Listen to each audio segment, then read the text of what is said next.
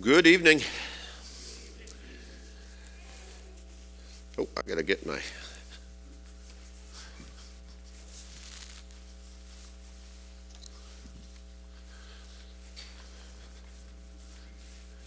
Without this, the PowerPoint's worthless, isn't it?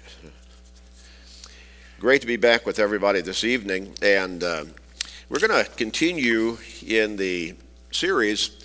This is a pretty fundamental series. We're talking about how do we come to a point where we make a decision as to being righteous, living a godly life in a particular set of circumstances, making a decision as to whether we should do this or sh- should do that, or whether we should not do this or not do that, making a choice here or making a choice there, when it's not specifically specified in Scripture. And so, what this is, is really basically a kind of, of formula of principles, general principles that God has laid out for us in the Scriptures to help us to make the decisions in those kinds of situations. Now, we've talked about how feelings is not really a good method to choose because feelings can be deceptive. And we've all felt good about a particular decision or circumstance, and so we decide we're going to do this, but it feels right. And then we found out we made a mistake. Is you ever were you ever driving someplace and you you came to kind of a crossroads and maybe you weren't looking at GPS or maybe you didn't have GPS, maybe that was the days before GPS and which way should I go here? And and so this feels right. And you turned there and you went down that way, and then after maybe a mile or two or ten, you realized I'm going the wrong way. So you had to turn around go back. I've made that mistake. Probably most of us have made similar kinds of mistakes. So I've entitled this, this study A Guide to Help Decide. How we can come to, I think, righteous decisions reasonable decisions when the scriptures do not lay out specifically do this or don't do this. So, last week we talked about the first the first uh, general principle that I believe we see in scripture. And that is whatever it is that we're contemplating, can I do this in the name of the Lord? Because in Colossians chapter 3 and verse 17 we're told whatever you do in word or deed, do all in the name of the Lord. And so we talked about how, as Christians, we wear the name of Christ. Christ ones, Christian. And so, whatever we're doing, whatever we're going to decide to do, we're going to wear that name because we're Christians. Well, can I do this in the name of the Lord? Can I wear the Lord's name rightly and faithfully and, and take part in whatever this is I'm contemplating. Maybe it's a life decision, maybe it's whether I should go to this party or not, or whether I should take part in this activity or not, or whether I should hang with this particular group or not, whether I should make this decision on this particular job or not. So a fellow, I knew a fellow one time many years ago and he was out of a job. He'd been out of a job for quite some time. And then he was he was offered a position with a beer distributor. What decision should he make? He needed a job. But should a Christian be doing that? Another fella within my family, he was perhaps offered a job working in a casino as somebody who would run the machines, make sure they were in proper working order. Well, might have been a good paying job, might have been a secure position. But should a Christian be involved in that kind of atmosphere? And so you see what I'm talking about. Again, should a husband and wife, if they're having, if they're having difficulties in their marriage relationship, they're having trouble getting along, and it's been that way for a while, should one decide to divorce the other? Or should one, if they become attracted to another person, leave this one and go to that one? Those particular questions are answered in Scripture pretty much straightforwardly. But now the others, we left wondering okay, what would be the right thing to do in this particular set of circumstances? So, can you do this in the name of the Lord? That was the first general principle that I think we can pull from Scripture to help help us make the right decision. The second one is very similar to it, but it is unique in and of itself. Okay? Can I do this to the glory of God? How do we decide? How do we decide? Well, Matthew 15 and verse 19 again, out of the heart proceed evil thoughts, murders, for adulteries, fornications, thefts, false witness, blasphemies. So we have to be careful about just saying, well, let your heart be your guide. What do you feel like in your heart? Or what, is your, what do your feelings tell you? We need to be careful. We need to be more objective than that because feelings are subjective, and we know that we uh, have made mistakes, probably a number of times, just based upon feelings. So, can I do this to the glory of God? In 1 Corinthians chapter 10 and verse 31, therefore, whether you eat or drink or whatever you do, do all to the glory of God. We need to bottom line, and I, I had a friend of mine, preacher friend of mine, and I was a little bit surprised. Many, many years ago, he said, he, he, got, he got this across to me, and, and it made sense. As Christians, we should, bottom line, basic mission of our lives as Christians should be to glorify God. Whatever we do, however we live, that should be our bottom line mission in life glorify God. Now, there are all kinds of, of particular directions that God's Word instructs us to take as to serving Him in active ways, but all of that should be conditioned upon I want to live my life to God's glory. And that should be a basic fundamental prayer of ours on a regular basis. God, please guide me to live to your glory. And I, you know, I try to be careful when, when I get people praising me for a lesson or for something that I've taught or whatever, I, I, I, really appreciate that. We all like to get patted on the back. But I try to keep in my mind these are the, my ability or my opportunities, my means to be able to do those things, they're blessings from God, and I want to give Him the glory. I don't want to get sucked into that kind of uh, mindset where I'm doing this all on my own. It's all by my ability, all by my capabilities, my strength, and so on. I want to remember it's God who has given me the blessings, and I want to do it to His glory. So, we bear a unique identity, and we should live with a unique focus in life. In Colossians chapter 3, I oh, in 1 Corinthians chapter 1 and verse 31, it is written, He who glories, let him glory in the Lord. And so a whole lot of people, they are all caught up in self glory, self aggrandizement.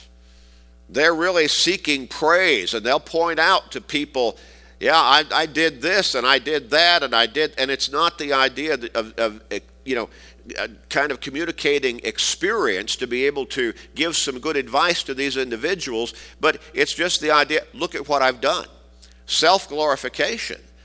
But bottom line again, we need to have the mindset he who glories, let him glory in the Lord. Because again, whatever abilities, opportunities that are good, godly opportunities that we have been afforded, they're blessings from God and we need to give him the glory. Now, that doesn't mean we should not reap some benefits that would be natural on the basis of those particular achievements, but to just keep pointing to ourselves for see how good I am, see how, how, how great I've done, and so on, that is something that we need to push out of our minds because those can be that can be an avenue through which the devil can work and lead us to a mindset that is ungodly and that is counter to what the scriptures teach us. So, Colossians 3 and verse 17 whatever you do, do it, whatever you do in word or deed, do all in the name of the Lord Jesus, giving thanks to God the Father through him. So when you couple that with 1 Corinthians 10 and verse 31, whatever you do, do all to the glory of God. Very, very similar. But remember this, and this is something that, that I've, I've really kind of semi wrestled with a great deal, many, many times in my, my preaching life. Remember that when Jesus was on this earth, he continually gave God the glory. Now, here's God the Son. Here's the one who did not count equality with God a thing to be held on to, but allowed himself to be made a little lower than the angels in taking human form, come to this earth and be the, the Savior. But he, he was in heaven, God the Son. But while he was here on that mission on this earth, he continually gave God the glory, glorified God. Well, so we bear a unique, a unique identity and we should live with a unique focus. I need to live in such a way that God will be pleased and that through my life, the way I live, God will be glorified. When fa- our faithful lifestyle should shine bright like a light, like a, a beam of light before the world around us, and thereby glorify God. Look at what Jesus wrote in, in verse 23 of Colossians chapter 3. Whatever you do, do it heartily, as to the Lord and not to men. We should not be about in our mindset and the focus of our life primarily to please people around us. Now, that, that can be a good focus, but it would be like a secondary focus because primary focus should be I want to please the Lord, I want to please God.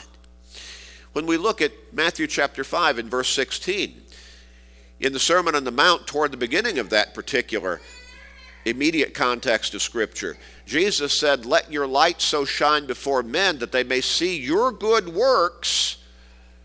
But the verse does not stop there and glorify your Father in heaven. Now, they're going to see your good works, but they're going to recognize you're doing this to God's glory. You're doing this in service to God. You're doing this in commitment and obedience to God. And God ultimately would be the recipient of that glory. In Philippians chapter 2, beginning with verse 14, do all things without complaining and disputing, that you may be blameless and harmless, children of God without fault, in the midst of a crooked generation crooked and perverse generation. And boy, we live in that right now, don't we?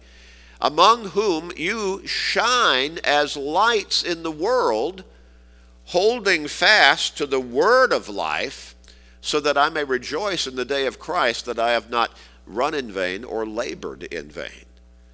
So I need to be focused. I need to have that mindset, kind of that, that governing basic mindset that is always there, primary in my, in my thoughts and my focus in life. I want to live to God's glory. I want to serve God. Now, I want to get to heaven, but I can't get there on my own. And I need to be thankful for what God has done. And we continually, in our prayers here at Sunny Slope, in our worship services, and Bible classes, we thank God for loving us so much. And I appreciate those men who lead those prayers mentioning that so repeatedly.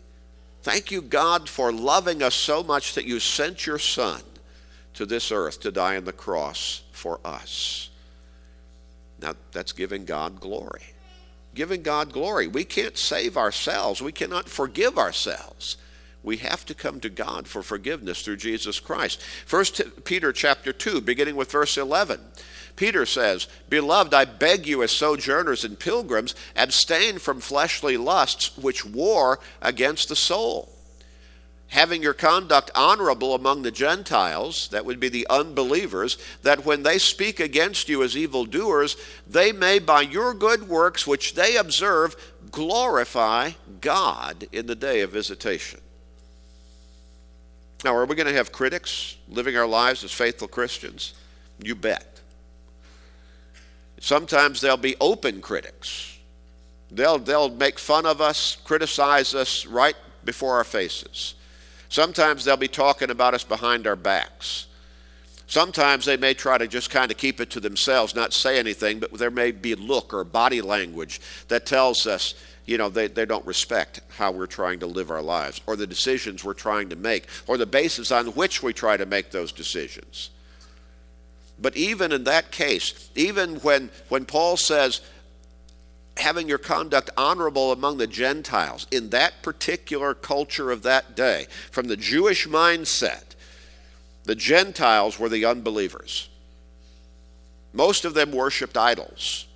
And he says, even among them, have your conduct honorable among them, that when they speak against you, when they criticize you, when they make fun of you, when they belittle you, when they challenge you as evildoers, thinking you, you're, you're doing wrong, they may, by your good works, your consistent godly lifestyle, they'll observe that and ultimately glorify God because of your dedication and commitment on a consistent basis. Our example can influence unbelievers to glorify God. In Romans chapter 15, beginning with verse 9, and that the Gentiles, again the unbelievers, might glorify God for his mercy. As it is written, For this reason I will confess you among the Gentiles and sing to your name. And again he says, Rejoice, O Gentiles, with his people. And again, praise the Lord, all you Gentiles. Laud him, all you peoples. You know, if you had one chance to teach one person and somehow somebody said, okay, I'm going to give you, I'm going to give you a choice. There are going to be 25 people lined up here. Teach one person the truth. And all a whole bunch of these folks, most of them are from all kinds of denominations that teach error of one kind or another, to one degree or another. But now this one over here, he's he's he's an unbeliever. He's he's an agnostic. He's never become a Christian. Which one would you pull out of line? You might want to think about pulling that agnostic or that unbeliever or the one who simply shows no indication of faith in God because you can quickly show him the error of his way by logical and rational reasoning as well as through the scriptures, through the prophecies and then their fulfillment over and over and over again. And so, even the Gentiles, even the unbelievers, through our influence, on a continual basis, a consistent basis around them, not lauding our behavior, but, but just glorifying God by our consistent, faithful dedication to Him and obedience to His teachings, they can come to believe in God. They can come to glorify God. They can see a difference in our life.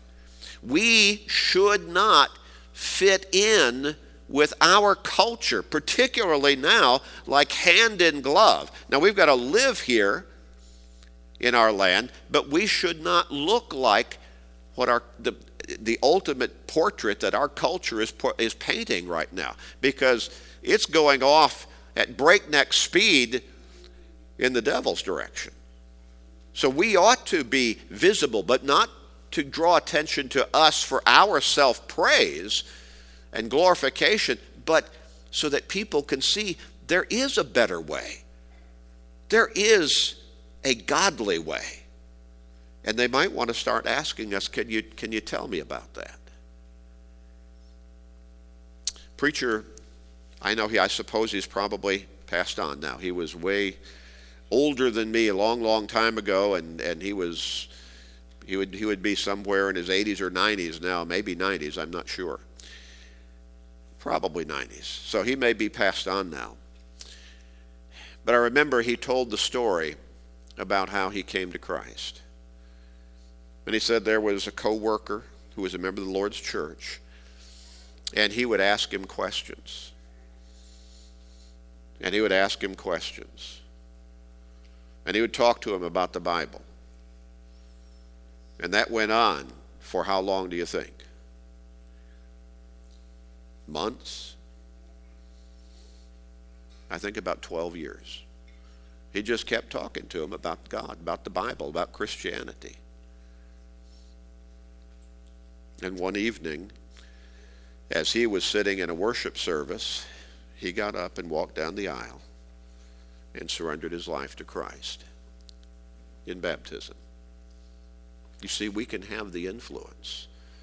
It may take us months or years with some individuals, but we, through our conduct, through our example, we can actually influence some people to start thinking about their soul's salvation, even in suffering and dying, because we don't see this as the end of the road. Even in suffering and dying, we look forward to a home in heaven, and thereby we can glorify God. In 1 Peter 4 and verse 16, if anyone suffers as a Christian, let him not be ashamed, but let him glorify God in this matter. John chapter 21, verses 18 and 19. Most assuredly, I say to you, when you were younger, and Jesus is speaking to Peter here, you girded yourself and walked where you wished. But when you are old, and so here he's prophesying the death that Peter was going to die, when you are old, you will stretch out your hands. And I believe we understand he was prophesying to Peter, you're going to be crucified one day yourself. You will stretch out your hands, and another will gird you and carry you where you do not wish. This he spoke, signifying by what death he, Peter, would glorify God. And when he had spoken this, he said to him, Follow me. Interesting, isn't it? Prophesying by what death? Not just that Peter would die, but that Peter would glorify God even in his death. Interesting indeed. We need to not look for excuses to not glorify God. Trying to excuse ourselves for some kind of, of ungodly activity or behavior on our part, or maybe simply to say, you know, I don't want to think about that. I just want to do this over here. Let's not forget. Let's not try to explain away our need to always glorify God. In 2 Corinthians 9 and verse 13, the Apostle Paul wrote, While through the proof of this ministry they glorify God for the obedience of your confession to the gospel of Christ and, your, and for your liberal sharing with them and all men. Now, if you read this particular context, Paul is talking there about when it comes to our worshiping God through giving. We need to not make excuses for not giving when God has blessed us with the ability to be able to give, even if it's just a little bit. But he says, even in this, in this, in, in this act, he says, they, other people, they will glorify God or they will see that you glorify God through your giving. And that's one basic way in worship that we bring glory to God or glorify Him. Thanking Him for blessing us to be able to do this because of the material blessings that He's bestowed upon us. So we need to stop and think about that and not make excuses for, for not doing what we should be doing to God's glory. But that's just one example. We need to be careful to not forget to glorify God for his blessings. Were there not any found who returned to glory, to, to give glory to God, except this foreigner? Luke 17 and verse 18. The setting here was Jesus had healed 10 men who were they, they were struggling with leprosy. Leprosy at that time was fairly common in that part of the world, and it was a dreaded disease. I believe even to this day there is no cure. Now, we have learned how to try to steer clear of it a whole lot better than they knew then, or at least practiced then. But these 10 men, they were, they were afflicted with leprosy. Ultimately, their destiny was to die with leprosy. Peter, mirac- uh, Jesus miraculously healed them. As they were going on their way, they were healed all of a sudden. One turned back. to thank Jesus and glorify God. But just one. So one turned back to thank Jesus and glorify God. And so Jesus says, Were there not found any who returned to give glory to God except this foreigner? And this was not even a Jew, apparently, who glorified God. Where are the nine? Where are the nine? They were healed also. We also need to be careful to not take God's glory, God's glory for ourselves. And I'm afraid a lot of times we find ourselves tempted to do that.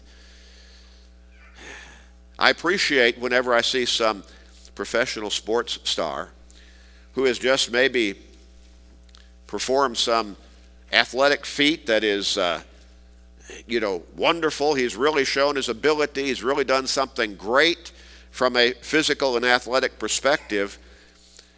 Some of them, I'm afraid, may kind of take the glory to themselves, but others, they will point up toward heaven, thanking God. I, I think that's, that's a good gesture on their part, recognizing God gave me this ability. Yes, I did this, but not in and of myself, by myself, on my own. I would not be able to have done that if God had not blessed me with the physical abilities with which He did. Never take God's glory for ourselves. And a stark example in this lesson, Acts 12 and verse 23, King Herod. He was making a speech before some people who wanted to impress him and wanted his benevolence. And they praised him, the voice of a God and he received the glory. He did not correct them. He did not say, Whoa, whoa, wait, wait a minute. Not me. I'm just a man. He accepted that glory for himself. And so the scripture text tells us then immediately an angel of the Lord struck him because he did not give God the glory, and he was eaten by worms and died. Let's not take God's glory to ourselves. Ultimately, 1 Corinthians chapter 6 and verse 20. You were bought with a price. Therefore, therefore glorify God in your body and in your spirit, which are God's or which belong to God. How do we conduct ourselves physically? How do we carry ourselves physically? How do we take care of ourselves physically? Do we ignore some of the needs that we need to pay attention to in our physical well being. And I'm not talking about overdoing it, but are, are, we careless in the way that we can we, we take care of ourselves physically? Maybe overeating or undereating or abusing our physical body in some way or another through some habit, or maybe just abusing it in different ways and not paying proper attention to our physical health, our physical stamina, and so on. He says, You're bought at a price. Glorify God in your body and in your spirit, which are God's. And in 1 Peter chapter 4 and verse 11, if anyone speaks, let him speak as the oracles of God. If anyone ministers, let him do it as with the ability which God supplies. The ability that God supplies. There have been many times in my life I have dreamed of being able to do things that I can't do. I could see it in my mind's eye doing some of those things, but I don't have the physical ability to do those things. But I did a long time ago zero in on some abilities God has blessed with me to be able to do, and to do pretty well. And I'm thankful for those abilities, and I want to serve Him in those ways, through those abilities, and thereby give Him glory. So if anyone speaks, let him speak as the oracles of God. If anyone ministers, let him do it as with the ability which God supplies. And you don't have to be a preacher or a classroom teacher to be able to use abilities that God has blessed you with to serve Him and even to spread the gospel that in all things God may be glorified through Jesus Christ, to whom belong the glory and the dominion forever and ever. Amen. Can you glorify God? Can you glorify God as you take part in this particular action which you're contemplating? When you're faced with that decision, when you're faced with that temptation, and sometimes the devil can make it look really good, or maybe sometimes it's just out there and it's just kind of, of you know, we, would say, well, I don't know the devil's trying to tempt me in this, but here, here's a decision I have to make, I need to make. Should I take this? Should I take this? Going to mean I'm going to have to move away to a different state. Or, or it means I'm going to have to change my job. How is that going to affect my life? How can I still be the Christian that I need to be? How can I still serve God in, take, in making that decision? Which decision should I make? Ultimately, we need to ask ourselves can I glorify God as I take part in this action? In the decision that I'm contemplating making? This evening, we need to ask ourselves bottom line, have I glorified God by making the decision to come to Him for forgiveness and salvation through Jesus Christ? Another soul added to the kingdom. Another precious individual adopted into God's family. Another precious soul added to the Lord's body. Have you made that decision? And in that way, come to God to His glory. If not, we'd love to help you. We'd love to assist you in being baptized into Christ for the remission of your sins as you repent of your sins and confess your faith in Him. If you need the prayers of the church, we're here. All you have to do is step forward and ask us or let us know privately if you need to study some more. We would love to study with you if you just ask. If you need to come, come right now as we stand together and sing.